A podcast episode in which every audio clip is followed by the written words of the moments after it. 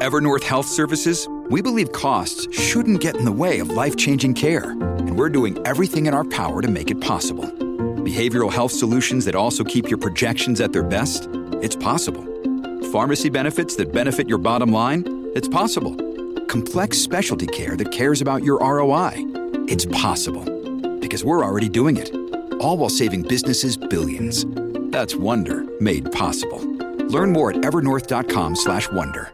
Hello, everybody. This is Marshall Poe. I'm the editor of the New Books Network. NBN listeners like to read books and buy them. So we thought we'd tell you that right now, our friends at Princeton University Press are having a remarkable site wide sale. You can get 50% off books, including ebooks and audiobooks, with the code 50, F I F T Y, at checkout until May 31. You can save some real money on Princeton University Press books. I encourage you to go there and check it out.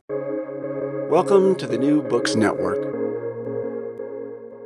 Hello, and welcome back to New Books in the American West, a channel on the New Books network of podcasts. I am Stephen Hausmann. I'm an assistant professor in the history department at the University of St. Thomas in St. Paul, Minnesota, and I am your host for this interview. And I'm very excited to be speaking with Robert Michael Morrissey. Dr. Morrissey is professor of history and LAS Distinguished Professorial Scholar at the University of Illinois, and is the author of the new book, People of the Ecotone Environment and Indigenous Power at the Center of Early America, which came out with the University of Washington Press in 2022, and I'm very pleased to say, in 2023 won the Hal Rothman Prize from the Western History Association. Welcome to the New Books Network, Bob. Good to have you here, and congratulations. Yeah, hey, thanks so much. Thanks for having me, Steve. Uh, why don't we begin as we always do here on the New Books Network by just hearing a little bit about you and who you are? I'm really interested in what your background is and especially how you became interested in history. Okay, yeah, well, thanks. I I am uh, so I am a, a Midwesterner. I grew up outside of Chicago, and um, and I have written uh, now for 20 years mostly about this region uh, and and some points further west, but uh, I, I kind of identify myself as a uh, historian interested in the American West, the American frontier, environment, indigenous history. Um, my how my background plays into that. I mean, I, I have been interested in. Um, I, I've had a sense my whole life of, of, of especially this region of the of the Midwest as having a kind of hidden history um, that uh, that that I've kind of been lucky to come upon a career where I can try to investigate and, and bring out um, stories that I feel are important about this region that have been ignored or that that um, you know uh, uh, don't don't make it to our consciousness of what counts as um, you know exciting American history in part because of the just you know the, I, this is not a particularly interesting comment but just the sort of uh, reputation of the Midwest as being, um, you know, sort of forgettable or or boring or flat or homogenous or or whatever. And I and um, yeah, just growing up, I I was I was very interested in.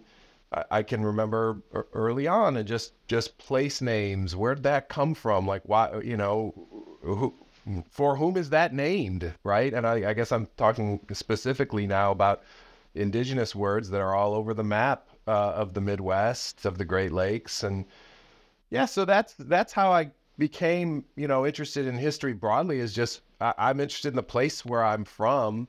I have storytellers in my family. Uh, my grandmothers, both uh, in particular, were were great sort of uh, I'd say legendary storytellers um, as I was coming up, and then I you know and then I also had teachers. Uh, from an early age, I was lucky to have some some history teachers in particular who excited me about you know history as detective work. Um, I know that's kind of a cliche, but but I I kind of learned early on that there was a kind of creative aspect of what history was all about. Um, that that it was something that you do, uh, not just something that you passively kind of learn or or certainly memorize. Um, you know, so I feel I feel pretty lucky that that's that's my job now is to try to pass on that that insight to my students um, and try to get them excited about that creative work. But that you know that's that's how my background kind of connects to um, what I'm doing is just a, a sense of um, where I'm from it ha- is full of, of interesting stories um, and uh, uh, and so I and I especially I lit upon these last many years stories of place and and power that I that I want to kind of bring to a wider a- attention you know, I ask a lot of people uh, some some question along those lines, and that that's a that's a pretty frequent answer. Is people get interested in history by wondering about the place that they find themselves, looking around them as a young person, saying, "Why is this place like this?" And hearing you say that about the Midwest, it kind of makes me realize that more people, I feel like, are asking that in a historical sense about the Midwest. I feel like there's been a lot of good, interesting work done about the Midwest in the last couple years. I'm thinking about um, people like Kristin Hoganson, for instance, who I had I had her on to talk about her book, The Heartland, a couple years ago, for instance. And I feel like the, the Midwest is sort of at this cutting edge of people asking about this sort of place. Yeah. Well, Kristin. uh, uh, she's in the office next door to me. I'm super lucky to to work with her, and I've learned a ton from from Kristin uh, about about the Midwest, and and we share a lot uh, of interests in common, and and you know a lot of a lot of it uh, for both of us recently has come down to sort of the the environment. I mean, she's written so beautifully about you know about agriculture and its global dimensions um, in the 19th century. You know, that's not something that that many you know that's certainly not the the grand narrative of Midwestern agriculture is is is it, you know, as she points out, it's like, well, it's it's this is the quintessentially local place, right? This is a place that is, um, it, you know, kind of even insular, right? In in mythology or kind of in a sort of romantic uh, trope, but but um, you know, she she does such beautiful work to call to attention, call our attention to the global dimensions of Midwestern history. It's always been, right, this very uh, networked part of, of North America in the period of, of uh, settler agriculture. And um, so, yeah, so she's doing really exciting work. Um, and, you know, I think all of us doing work on this region are, are, are pretty grateful to. Uh, you know, kind of some even some institutionalization of this conversation, especially by a guy called Jon Lauck, who has written a number of really interesting books about Midwestern um, regionalism. Right? Um, you know, you think about American historiography. Uh, there, there is this long traditional uh, tradition of, of kind of regional conversations around the U.S. South and you know, the burden of Southern history, of course, the American West. Stephen, I don't have to tell you this, but but um, and many of the listeners of this podcast that there's this great tradition of historical interpretation around the distinctiveness of the American West. Um, you know, I, I feel like I'm part of that conversation as well with with my work. That's how I was trained as kind of a as a Westerner, so to speak. But um, it has been interesting to to watch the conversation around um, Midwestern regionalism take some shape. Um, and uh, you know what is it? What is it about uh, this region um, as opposed to yeah, like if the South is carrying the burden of Southern history and the American West is living with the legacy of conquest. Um, you know, quoting there, C. Vann Woodward and and uh, Legacy of Conquest, of course, Patricia Limerick. Like, what is it about the the Midwest? What is what's the what's the kind of historical trope uh, that that brings together the history of this this region? Um, you know, if I'm a if if I'm a part of that conversation, I, I think the contribution is to to to bring that story further back into the past. I mean, um, like the runway of Midwestern distinctiveness uh, is is longer than sometimes we recognize uh, in in this conversation that's that's been going on now for for the past 20 years or so. And even even here today, you know, I'm, I'm we're having this discussion on the American West podcast channel, right? So maybe I got to start a spin-off podcast about uh, new books in in the history of the Midwest, you know? Yeah, yeah, yeah. yeah. Okay, yeah. yeah. so so i'm curious too you know you're talking about how environmental history has been one of the great inroads into midwestern history and we can define terms like ecotone and stuff a little bit later but i'm curious what brought you to the specific topic of this book what made you want to write about the tall grass prairie and about the, the, the kind of forests of, of the, the 18th and 17th century midwest and the environment of this region specifically. Yeah. Well, I've reflected a lot about, you know, I, I get asked that quite a lot, and and there part of it is the general answer that that um, I gave you to to your first question is about, you know, what brought me to history in a in a bigger sense because because um, you know that that this book is has kind of um, been brewing for a really long time. I've been learning this this topic for ever since I in a serious way started learning about history and I've always been interested in the indigenous history of of the Midwest in particular um, and then and then the environmental dimension of things uh, has become a specific focus my I'm lucky to teach environmental history at U of I I teach that class uh, just about every year um, and uh, you know a lot of the historiography on on uh, uh, the great works of American environmental history in particular are on either, you know, the West, the American West. Landscapes pretty remote from here in terms of in terms of sort of wild or agricultural landscapes. Usually talking about places further west or urban landscapes, and of course we're in this agricultural um, heartland.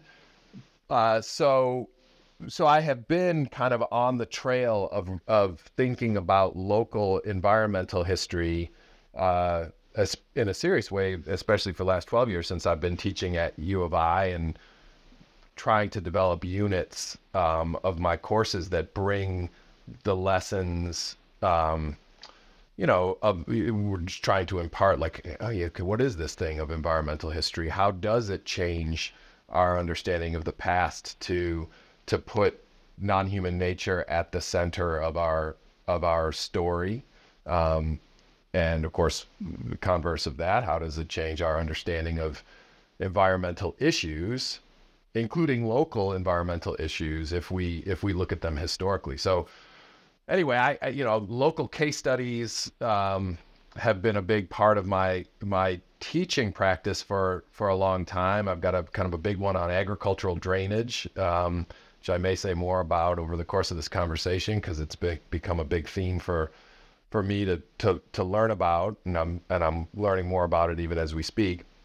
But then uh, I've been reflecting on like the the the genesis of this topic uh, very specifically and where this book came from, and I have to say it probably came more than anything else uh, from running. From I, have been a distance runner, um, not a particularly good one at all. Um, but but it's been one of my hobbies for a long time. I I, I went to college in Minnesota. Was went to a small college, Carleton College, and was on a cross country running team there.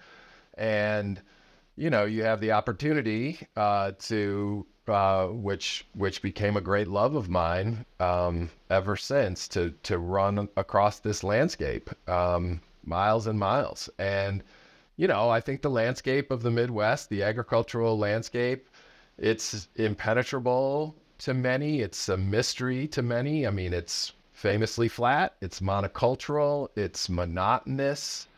Um, it's plain.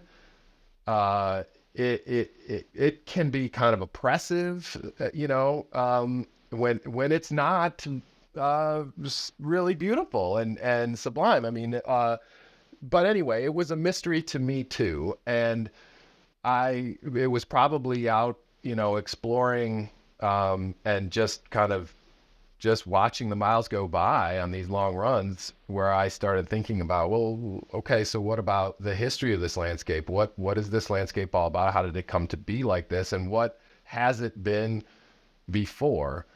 Um, and of course, living here in Central Illinois, and um, you know, it, it, it, we're in this we're in this industrial farming um, epicenter. And it's just incredible. It's just such an amazing, amazing landscape to live in. Um, and, uh, you know, the histories that it, that that are that are here and and and that have been kind of concealed and erased and um, and that that that are not really at the top of consciousness, even for people who have spent their whole lives here. Um, you know, I have I have a great appreciation for that. I'm you know I'm kind of lucky as my day job is to go and to think about this. So so so you know like I, I kind of wanted to I, I kind of wanted to to write about that uh, in a serious way and um, and kind of trace a story uh, about about colonialism in this place and about um, uh, the the the period before pre-modernity in this place, before settler agriculture in this place, when it was a completely different landscape, and of course, full of people whose histories, um, you know, have have been, you know, passively forgotten, but also sometimes actively erased from from the land, right? And so, so that that it just became kind of a um, uh, a really fun mission. Um, but yeah, it probably does come back to those miles. I, I can remember specific moments on, on you know, in my humble way, running across the landscape and thinking, you know what, this is this is a history book. I I got to write this book.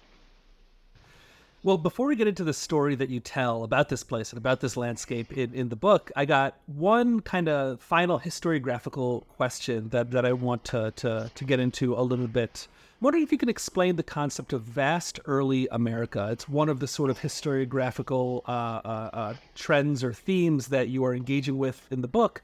And to, to me, it's a really fascinating one. So, can you explain that concept a bit and how your book and how the history that you tell, how it fits into that concept? Yeah, sure. I mean, so um, I, I, think this coinage comes from Karin Wulf, uh, if I'm not mistaken, who uh, was the director of the Omohundro Institute um, which is our big research center for early American historians, academic historians, and it's really a wonderful.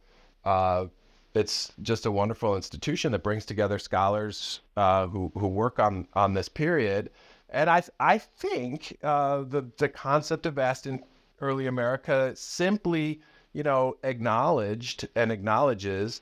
Um, you know what a lot of historians have been doing for a, a, a couple of generations at least um, in this in this field or in these fields that that kind of have coalesced uh, coalesced around that concept, and that's simply decentering the idea of early America as as just the precursor of the United States, right? Decentering um, national, you know, uh, historical trajectories in our in our consideration of what what makes you know what makes certain subjects in early American history relevant, right? I mean, of course, the trajectory of the coming of the United States is an important trajectory um, in the periods, uh, you know, from let's say 1492 to to the 18th century through the 18th century. But there are so many others, right? And if we decenter the trajectory of of the United States, and consider others, it turns out there are many, you know, places and people and histories that that fit much better in other contexts and and for whom like their stories suddenly become relevant for very different reasons. Um, you know, so famously, one of uh, you know, a couple generations ago, people started doing a similar a move like that around the Atlantic world and thinking about early American history as part of a much larger, right? Not um, context of of encounter of the growth of early capitalism, of um, the birth of racial slavery and and the plantation and all these other themes, and of course, empire, uh, the contest of empires over um, the territories of the Americas and you know the Caribbean and et cetera that's where I kind of first came into um, uh, my historical career because my first book was about about empire, and I'd studied these French colonists in the mid Mississippi Valley, who again, like they didn't they don't really belong if if the if the story of early America is simply precursor to the United States, right? Yeah, it makes yeah, we understand why you why you, you study Boston or or or Virginia or um, you know the the Carolina, the British colonies, but but these people didn't make sense really in in that framework. They're kind of irrelevant. But with that decentering that the Atlantic world gave us, suddenly they they kind of you know the Atlantic world framework gave us that suddenly they became really relevant with in, in much different kinds of stories like um yeah again empire or or that story about racial slavery or you know most interesting to me the encounters among diverse people in in this process of early American history, right? When Europeans and Africans and indigenous people um, showed up and started uh, interacting, um, you know, on these in these different in these different contexts. So anyway, that that was the Atlantic world paradigm, and now I feel like the vast early America, vast early America paradigm is giving us even a broader stage, right, um, for considering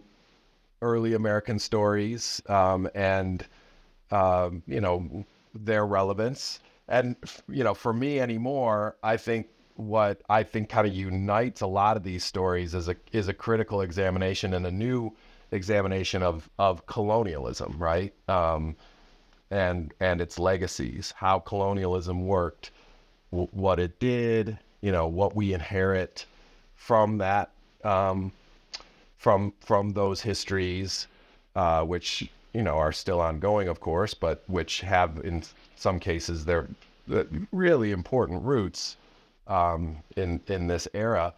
And again, this is where here history is, I think, so re- so relevant. I mean, colonialism um, is is general, right? And it's even generic, right?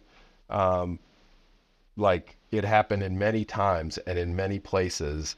Uh, so this book, People of the Ecotone, like I think a lot of these studies in vast early America, um, you know, what it's trying to do is look at uh, how colonialism happened in this very specific place, right? In this very specific context. Um, to take that generic concept of colonialism and and and uh, and understand how it unfolded here in in the Tallgrass Prairie region, and it turns out that place uh, is a real is a main actor in this story. Well, with that said, then let's talk about this place a little bit because, as you're just saying, place is so much what this book is about. So let's get into into the the, the dirt, into the soil of the tall grass prairie a bit. Can yeah. you describe the region that we're talking about, Illinois before it was Illinois? And this might be a good place for us to define a term a bit too. So, what is this place? Uh, what makes it distinct, and what makes it an ecotone exactly? Yeah. Well, okay. So the this uh, this book is is based on a really pretty simplistic observation, which is that, excuse me, before it became um, the monocultural heartland uh, that it is today, the Corn Belt uh, that it is today, where there are basically two species uh, covering a great percentage of the land. Um, you know, here in in much of the state of Illinois and most of Iowa and you know so many of the uh, of the of the states around here. Um, before it became this monocultural heartland, this place was extremely diverse, and the reason it was diverse is because it is on a continental scale. It's one of the most important transition zones uh, in North America. It's the transition zone between the broadly speaking the woodlands right? The temperate forests of the east and the, the Great Lakes in particular uh, on the on the one side, and on the other side, the grasslands of the west, right? So broadly speaking, you know, the Corn Belt is this divider. Um, you know, what became the Corn Belt is the divider, and at the heart of that division. Um, uh, between the woodlands and the grasslands is this special ecology, which is the tall grass prairie. So that's a kind of a, um, you know, if you've got the short grass, arid west, west grasslands of the west, Um, it's not like that. You know, the tall grass prairie, it's it, it it's uh you know most of it is is vanished, especially in the state of Illinois. I think there's just a you know less than a, a single percentage of the land uh, that was once under tall grass prairie. It, it remains in that um, under that land cover, but it, it's uh it's a special ecology and um, it's uh, so for the purposes of this book, uh, that you know that division uh, turns out to have a really important um, kind of role in in history, um, and uh, yeah. So I mean, and technically speaking, uh, ecotone refers to um, the, these dividing places. Uh, ecologists use that term to talk about you know transitions between one kind of uh, you know, uh, plant assemblage and another. So between forests and wetlands, for instance, or between grasslands and forests. Uh, this happens to be one of the largest, um, you know, biome scale, biome scale transitions on the continent.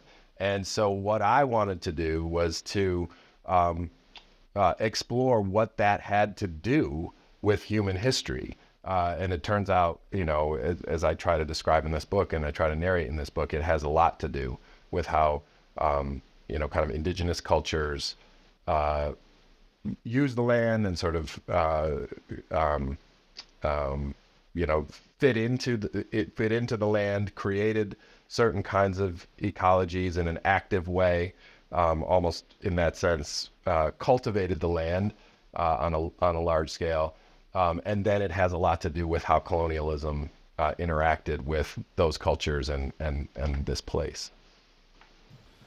So, one thing that environmental historians have really sort of uh, uh, landed upon as, as, as a group of, of scholars in in the past, you know, a couple generations of scholarship, is that environments are defined by dynamism. They're defined by change. I remember when I was coming up in grad school, my advisor had me read a whole bunch of work on things like chaos theory, for instance, to get me to stop thinking about environments as seeking some kind of stability, some kind of climax, and ecotones are great places to study this kind of environmental dynamism. Uh, they're places that are constantly shifting and changing. And one of the most important changes for the history of the region that you're talking about in this book, of this particular ecotone, uh, isn't a human change at all, but is, is a non human change. And so this might be a good place for us to bring in the bison into this story. Can you talk a bit about the history of the bison and particularly their role in this, uh, uh in this specific environment, in this place? Yeah, well, this so this became the. I mean, this is a real um, important part of the story of how I came to write this book is is to to understand um, a kind of critical change that happened. Um, you know, it's not independent of people because it turns out that people do have a role in in in this change. Um, but but definitely a change in the natural environment of the Midwest that um, that starts it there's a long and sort of and and kind of like fuzzy runway to this to this set of changes. So I don't really it's it's hard to to pinpoint a starting point, but but there are climate changes in what we might call the medieval period of North America. So um, you know, right around 1000 uh, AD or or Common Era, um, and at first there's this medieval warm period, a, a, a period of, of uh, as the name suggests, kind of higher temperatures and, and a lot of moisture. And that affects the West in particular by, uh, that is the American West and the grasslands of the West, by just like creating a great boom of, of production, right, in those ecosystems. And along with that is a rise in the population, maybe to its highest ever extent in the great grazers of the American grasslands, bison, right? Um, and so between a thousand, twelve hundred, thirteen hundred or so, we get this great boom um, in bison populations, which kind of continues in the next climate change, um, which is the onset of the so-called Little Ice Age. Uh, when temperatures actually, uh, especially in the east coast of North America, get really cold. Um, in Europe, there's a great uh, spell of cold weather. In the west, the way that the Little Ice Age manifests is in drought. And so you have this big proliferation of bison uh, out west. And as the grasslands of the far west start to, you know, decline because of that drought, you know, episode, this is over this is over decades and even centuries of time. Bison are pushed further and further to the east into these very humid grasslands, which are the tall grass prairies, right? Uh, actually, kind of marginal grasslands for grazers like bison for um, in the best of circumstances. But now this is not the best of circumstances. Some bison are moving east to, you know, escape these drought conditions. And so for the first time, or I shouldn't probably say it like that, but but it's it is a novel moment um, uh, around right around the same time as kind of Europeans are showing up in North America, let's say 1500. Some of these herds of bison are moving as far east as they maybe ever went. Um, now there are bison. Don't don't get me wrong about this. There are bison all over North America. You know, I think every in every state besides Delaware, poor Delaware, I guess, is is the only state uh, east of the Mississippi that where archaeologists have not found remains of bison. Um, there are bison all over the place, but there's they tend to be small, um, you know, even loners. Um, you know, one or two, not not huge herds. But the but what makes this moment in the 1500s distinctive is that there are herds of bison, hundreds, maybe even thousands, uh, in a in a single herd, moving, you know, again across the Mississippi River and into this this landscape uh, of the tallgrass prairie where they are met by people who are very happy to uh, try to make that landscape as hospitable for them as they can, which they do by burning it, by cultivating it, um, you know, so to speak.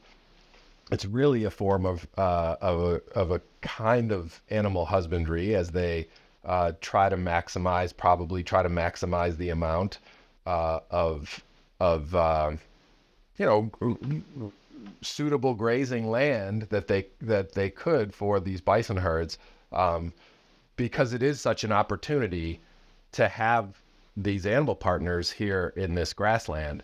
Uh, so that is a that's an event. That's a historical event. You know, again, and it happens at this interesting moment um, in human history. Uh, the the city state um, or chiefdom of Cahokia, which is a assemblage of maybe 20 to 30,000 people living in the mid Mississippi Valley um, from about 1000 AD through 1250 when when that city state kind of empties out.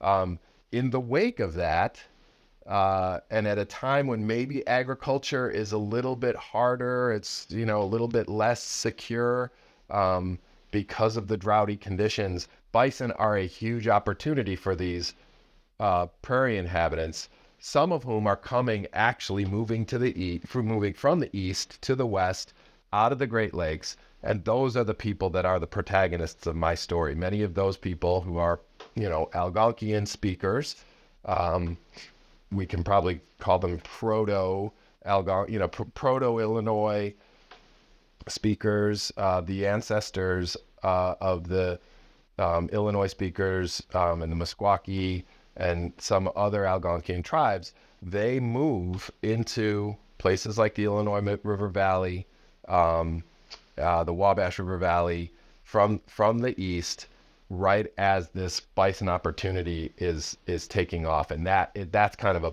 that is a major moment that I tried to write about, uh, you know, kind of as a as a shift, as a rupture uh, in the history of this region and so much of this book is is is about the relationship between these people and not just this place but but but bison in particular. And i think my favorite chapter of the book was the one where you talk a lot about um, non-equestrian bison hunting. I feel like for a lot of people even historians when they imagine bison hunting native societies they imagine people on horseback right? Kind of post late 17th century uh, uh, equestrian nomads. And you talk a lot about people that hunted bison on foot uh, that that ran after bison, kind of relating to the kind of inroad that you made into this story about your own running across these prairies. So, can you explain a bit the relationship between the people of the prairie of the the ecotone region that they had with this place and with the bison in particular, and and their hunting and and bison processing practices generally? Well, yeah, I mean, so so this rupture, the arrival of bison and the arrival of of these um, groups like the the Illinois and the Meskwaki, uh, it, it, in this moment, I mean, it does create this this great, uh, let's say, opportunity um, for for a new kind of economy. Uh, and at a time when when it was pretty valuable to be able to exploit these grasslands um, in a in a new way. But again, as you point out, this is a little different from the kind of bison culture that we often have in our imaginations, um, because there it is not equestrian bison hunting, but rather hunting on foot. And not only that, if we do have an image of uh, of what pedestrian bison hunting was all about, uh, uh, typically what we envision is this practice, which was common, you know, places like Montana and other places uh, in the in the period, you know, before and alongside of equestrian bison hunting, where uh, teams of runners would corral bison um, to a particular geographical feature, usually involving a cliff, right, or a jump or a trap, where the animals would be chased, you know, in some cases even over a cliff, uh, and and and then they could be um, pretty easily uh, killed if they didn't die in, in, in falling off that cliff. Of course, in central Illinois, if you've ever been here, we don't have any cliffs. And um, uh, quite the contrary, this is the one of the flattest landscapes in all of North America, thanks to uh, the glaciation of, um, you know, 2.5 million years ago down to uh, more recently, you know, I think the end of the last glaciers is 11,000 years ago or so. Um, you know, so it's super flat landscape, no opportunity to chase the animals off of a of, of a cliff or a jump. So it's a very different and distinctive kind of bison hunting that takes shape here. Um, and you know, I Europeans who showed up in the late 1600s were understandably really fascinated by this. Um, so they wrote a lot of accounts of how Indians did it, um, and they did it through uh, large groups. They did it through cooperation. They did it through, uh, you know, a, a, great deal of, of coordination and kind of know-how, um, but also a ton of running. Like you started way back, uh, you know, in in teams, coordinated teams, and you know began to walk uh, so that the animals on you know you have a group on either flank of a of a herd of let's say a few hundred animals, and you'd want you know you don't want to chase them away to a place where if they the bison will run, they'll they'll they'll skedaddle. So you got to be very careful. And you, so they were they were very masterful at how um, they were able to kind of coordinate together and of course move across the land uh, quickly and and strategically to get them to a place. And this is also very important where the animals, I mean, once you kill them, like it's going to be tough to move them, right? So, because a bison bull is 2,000 pounds, if not more. Uh, so, if you kill it out in the middle of nowhere, um, it's kind of useless, right? You got to get it to a place where it's actually going to be to be useful, and then you can exploit the all the calories that that animal represents and all the other things that it represents in terms of material for technology and and et cetera.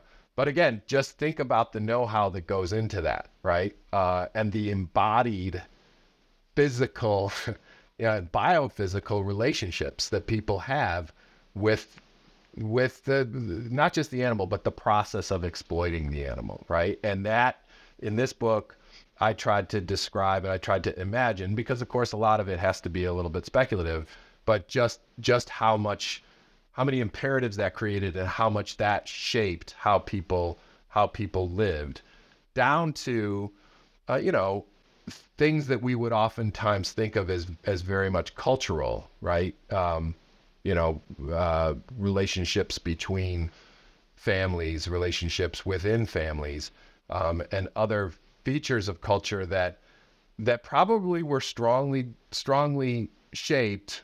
I I, don't want to say determined, but strongly shaped by the by the requirements of of this economy, and um, you know, and and and and then then it continues from there. I mean, there's there is killing the animals, there is the actual hunt, but then from there come other requirements and imperatives and um, you know, kind of uh, ways in which working with bison, living with bison, utilizing bison also shapes aspects of life. And this becomes especially true as um, as the people entered a, a you know proto-capitalist market in the first uh, part of the bison to be commodified in this period is the hide.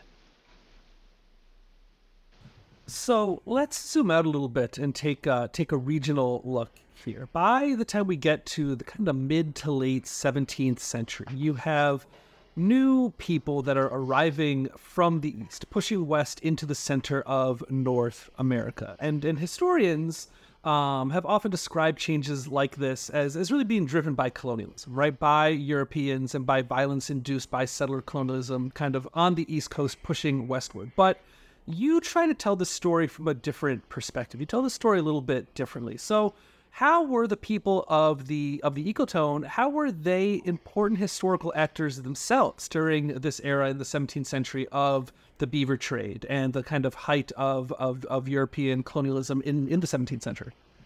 Well, so so as I said, first of all, they they they're moving out. Um, uh, and and kind of occupying and taking control of this of this region um, you know for reasons at first that have nothing to do at all probably with colonialism but but but rather with the the kind of you know opportunity and and um,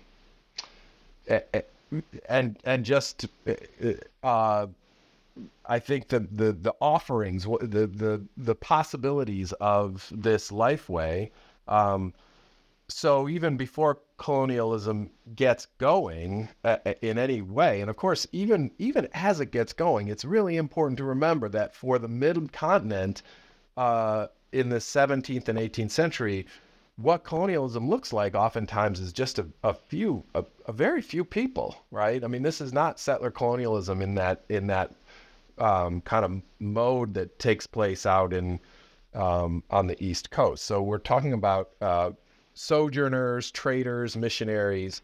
Um, this remains very much an indigenous world driven by indigenous logics.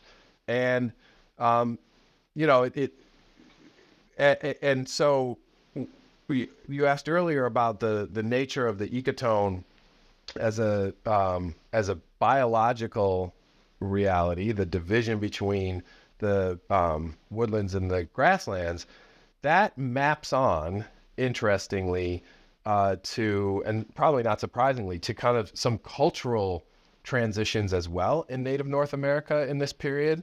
That is, uh, you know, kind of woodlands people of the Great Lakes, uh, many of whom were speakers of Iroquoian and Algonquian languages, were broadly different, broadly distinguished from uh, cultures of the West, of the grasslands, who many of whom spoke Siouan and Caddoan languages, and, um, you know, one thing that made this landscape special, in addition to the kind of ecological affordances of bison hunting, is that it was this important kind of cultural uh, borderland as well. So moving here, um, it, it, created opportunities for the people that that I write about, like the Illinois and the Meskwaki, beyond just the ecological ones and and extending to sort of we could even say like strategic um, uh, kind of political maybe um,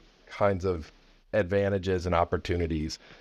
That's because those cultural divisions the divisions or separations between the algonquian and the iroquoian speakers of the woodlands and the and those of the grasslands that the people th- those divisions had kind of well i mean to be very uh, blunt about it there were there were very few kind of kinship connections across this uh, transition zone uh, which turned out to have important implications for one of the things that underlay um, a lot of kind of military strategy inside of uh, these native nations and cultures at this time uh, that involved um, a, a, kind of imperative of warfare uh, around kinship replacement. So, like when you when you lost a family member in battle, um, it, oftentimes there was an imperative or at least an incentive, a, a kind of motivation to to try to bring somebody else in in replacement uh, of that of that loss. Um, inside of the Great Lakes world, that was difficult to do because kinship uh, networks were very strong um, among the peoples of the Great Lakes, but out in the West, where people um, you know, speaking different languages, belonging to very different kinship lineages, who could uh, supply that um, that need, that imperative, and people in the Ecotone region, for you know, reasons occasioned, of course, and then certainly exacerbated by colonialism, but but not really initially created by colonialism they became sort of specialists in this process of of uh, of supplying some of these captives to the Great Lakes world. Um, and you can kind of imagine that I try to write in in detail in this book about how that accelerated a certain kind of um, a certain kind of violence uh, in in the region. Um, that again it's absolutely tied to colonialism, but it has its own kind of indigenous logic to it as as well. So um, anyway, it all gets going with these these migrations to the west by some of these Algonquians, their adoption of bison hunting, um, and then their their kind of the stand that they make inside of this transition zone that contains these particular strategic opportunities.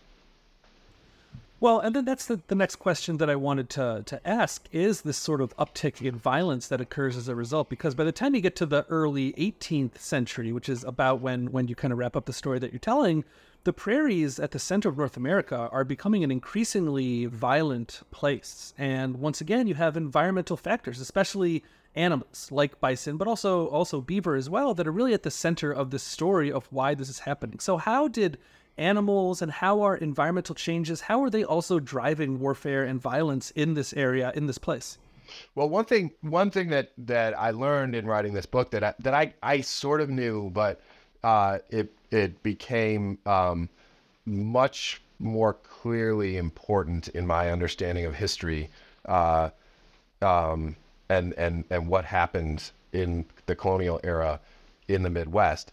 Um, w- one fact is that explorers from France, including very famously Robert La Salle, who was, of course, the uh, explorer who went down in the 1670s and 1680s, went down the Mississippi River for, for the first time. Um, uh, and, you know, was a real ambitious, uh, kind of enterprising uh, colonist uh, who wanted to try to exploit and and and make a fortune in trade in North America. And what he had his eye on during a period when everybody was going gaga about the beaver trade, right? Because beaver became the biggest for, you know, the biggest commodity uh, for Canada for um, much of the 17th century, uh, and Indigenous people um, you know, hunted and, and traded that commodity to Europeans, and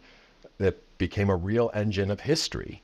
Um, but La Salle had his eye not on beaver but on bison, and he thought that bison would soon eclipse uh, the value of the the entire beaver trade, uh, particularly because of their hides. He thought that their hides were uh, potentially super valuable for some specific market market needs in France related to the military, and he was sure that if he could get a monopoly on on bison skins, then he could he could make a fortune, and so he did, and he he got that monopoly initially, Uh, then he died, but some others took over, um, and they set up uh, what was the uh, the the kind of like realization of their dream. They set up uh, a tannery where they hoped that um, they could, you know, like these are massive hides, of course, bison hides. So you don't you don't want to send them home in rawhide. You want to get them as finished as you can. So put a tannery in the middle of the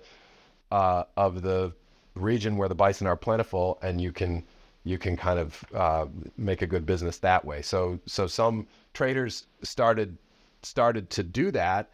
Uh, of course, to make a European style tannery out in the middle of North America at that time was really not realistic. So what they were really relying on was indigenous labor to um, to produce these hides, and that it, that turns out to be a really important part of the story because in all of the bison economy and as fascinating as it was from the the running and the hunting and all the know-how and the and the, um, the you know the fascinating kind of community dynamics and the division of labor the bottleneck of it all was in processing the leather um, because it was super labor intensive the technique was brain tanning um, and that involved you know I, I write about it in the book. I won't go into it now, but but a, you know, it's a lot of work. I mean, it's work. Ultimately, it comes down to labor. Um, and so, to the question about uh, the relationship between you know Indians, um, kind of ambitiously entered this marketplace uh, that was set up initially by La Salle and his and his successors. Um, and they supplied lots and lots of, of these these hides, but to do that, they needed to also rely on you know uh, sources of labor that and and solutions to a kind of labor problem, which I describe in the book, um, and that in turn that in turn produces or exacerbates um, some some some patterns of violence that you you know you see all over uh, the Great Lakes and and North America at this period. You know, I mean, the introduction of guns, the introduction of European disease, uh, the introduction of of like competition among people trying to get access to these marketplaces.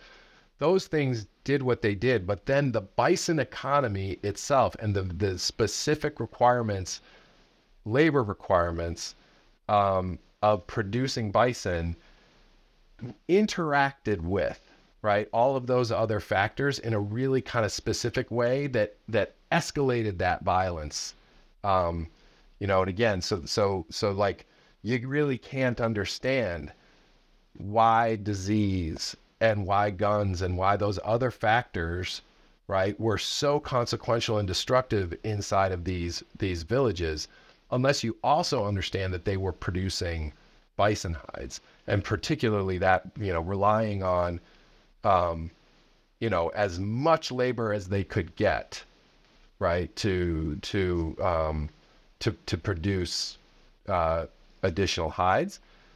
Um, the best way to get that labor turns out we're, we're in these violent raids, these raids to the west. Um, and uh, again, they were perfectly positioned for this inside of the ecotone, this kind of cultural borderland. Um, so it really is a kind of, on the one hand, a rise to power, and on the other hand, you can kind of see it spiraling pretty quickly into ever greater violence. So you end this story in the, the kind of middle decades of the 18th century. So I'm curious why you chose to wrap the story up there, and then what comes next? I mean, there's centuries of history, of course, still to come after after this book comes to a close, and we, you know, don't have time to, to go over everything that happens, of course. But uh, uh, uh, how does this story that you tell end, and then what happens afterwards? How does the ecotone change even more so from this very diverse and dynamic landscape into one that's defined so much today by its sameness and by its kind of ecological monoculture? Yeah.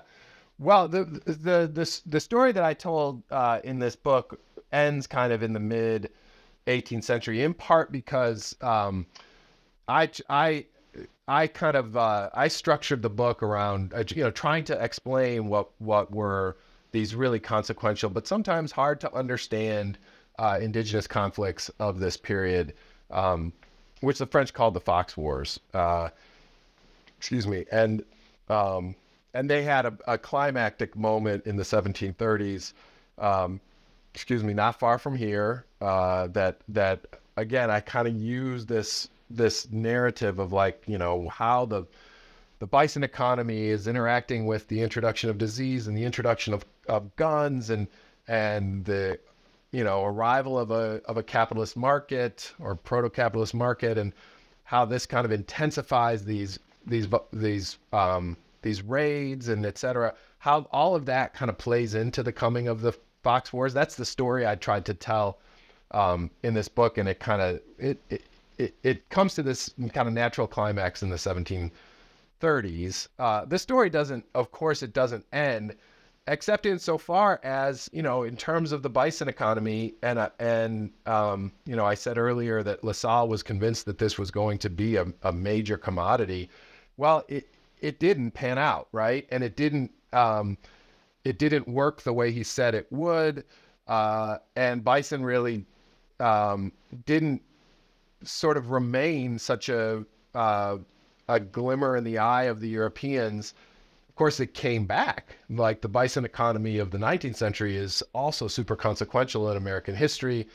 Um, but that's you know major uh, use of bison leather at that time. Of course, is in like belts for uh, for for factories um, for industrial equipment.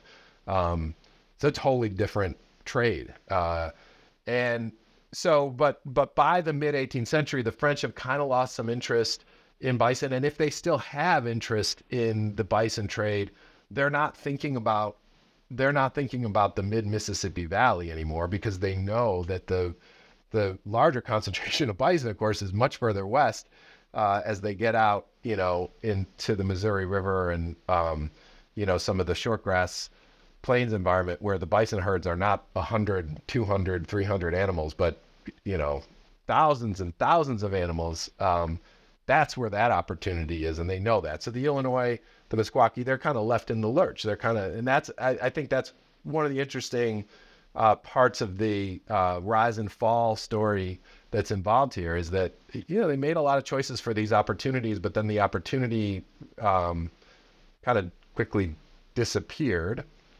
um, so that kind of explains the the trajectory of the book. I mean, the question of what happens next. I mean, interestingly, um, uh, the Midwest remains a, a kind of animal ecology for a longer time than we usually think. Um, you know, I, I live in Champaign. The oldest buildest building in Champaign, uh, I believe this is true, is is now the location of our our um, Champaign County Historical Society, and it's it's famously got this picture, and I, I have this recreated in the book. There's a picture of it in the book. Uh, famously got famously got a sign on it that says Cattle Bank, and that's important. I mean that that first of all, the building looks like it ought to be out in Texas or Nebraska or something. Cattle Bank, what's that doing here? Shouldn't it be Corn Bank? Um, but the answer to that question is like no. In the 19th century, it was hard to grow corn here. In fact, it was it was prohibitive to grow corn here, and many people who many settler agriculturalists who who, who arrived here first were ranchers and not doing row crops. That didn't come later, or that didn't come until later when um, they did the massive landscape engineering project that made row crop agriculture possible in this region, which is drainage. They had to drain out the land, um, and until then, this remained kind of cattle economy, uh, you know, cattle land uh, in in large measure. Um, so there is actually some interesting continuity that I discovered, you know, between like, okay, well, if we can't intensively farm up on the high, uh, up on the upland prairie um, until it gets plowed and until it gets drained, um, then then you know the best way to exploit that energy source is just the same way that that the Illinois and the Meskwaki were doing before, which is, you know, basically ranging animals up there and, and exploiting them. um, uh, rather than row crops. So there is some interesting continuity. Um, but you know, in terms of sort of what comes next, uh, you know, the end of the 18th century. By that time, the Indians had lost a lot of power um, out of this, out of these cycles of violence and the destruction that was brought by the Fox Wars. And so, you know, that that's another. Um, you know that is a discontinuity for sure because settler colonialism begins in the mid 18th century and more French people and eventually you know, British and American people show up, and and the shift is is pretty quick um, to uh, settler hegemony here, um, and the the period of Indian power. I mean, particularly this great center of power that the place was, that gets eclipsed pretty quick. So, as we begin to wrap up here, uh, there's a question that I always like to, to present to my guests as sort of a, a summary type question. And so I'm going to ask you to put yourself in the shoes of someone who has read your book and is thinking back to, is remembering this book, say a year on from now or five years on from now. What would you hope that person remembers or takes away from this book a few years on down the line? Well, I really, I really hope. I mean, I, you know, without sounding simplistic, I really hope that this is a that this book convinces the reader that this was a really important place, important location in early America. That that um, you know there were some really uh, consequential things going on here, um, and uh, and secondly, the reason why those really consequential things were happening here is because of what was here, right? That this was the the place itself. Now, it wasn't just a setting for important history. It, it's it, you know it's one of the very consequential, very uh, distinctive environments of or, or of early America. Um, and so I hope the takeaway is is you know simply to kind of remember what makes this place distinctive and to to then understand a, a story of uh, of why it was important. I think this book serves as a, a good way for understanding how all places are distinctive. And like you said, that also sounds very simplistic, but you know, if you can weave this kind of, of rich and nuanced story out of a place that most people refer to disparagingly as like flyover country, right? Then what other stories are we missing about places as well? That's right. Yeah. Yeah. And and and also again to that point that I was trying to make earlier about colonialism, like, you know, th- there are lots of we th- there's a way in which we can think about a category like colonialism in very general terms, very generic terms, and think about like, uh, you know, this is what it this is what it is. But but on the ground in spe- in a specific location, you see how it actually unfolded, and here it unfolded. Uh, in relationship between you know it, in very complicated chains of causation between you know, like these non-human geographical features, non-human animal actors, the requirements of their, you know, their metabolism, right? Fire that served those uh, the the ecology on which they depended, you know, the cultural, uh, you know, patterns that that hunting bison incentivized, I guess, and then how that interacted in turn with, say, something like a disease epidemic because people were living in large villages. All to say, right? I mean, it's like the general of colonialism now becomes extremely specific in, um, you know, in this in this in this setting.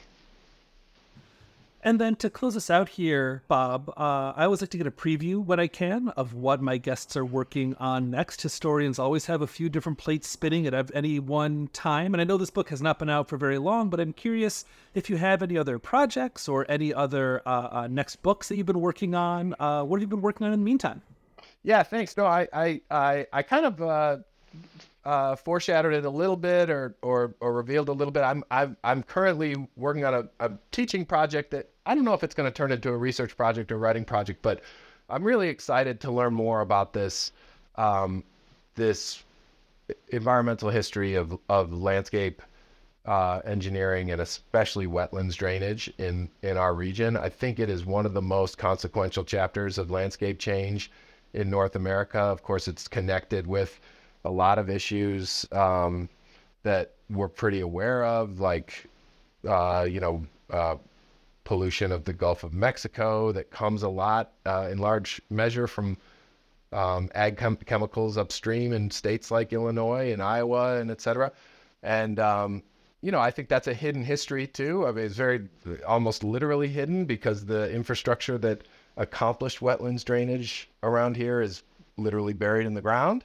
Um, but I think it's a it's every bit as consequential a chapter of environmental history as as more kind of famous episodes of land reclamation in the West with irrigation and dam building and all that kind of stuff. So I, I'm looking down that particular rabbit hole at the moment, um, and we'll see where that goes. Dr. Robert Morrissey is professor of history at the University of Illinois, and his new book is People of the Ecotone Environment and Indigenous Power at the Center of Early America, which came out with the University of Washington Press in 2022, and this past October in 2023 won the Hal Rothman Prize from the Western History Association. Thank you so much for coming on the show and sharing your work with me today, Bob. Yeah, thanks so much, Stephen. Appreciate it.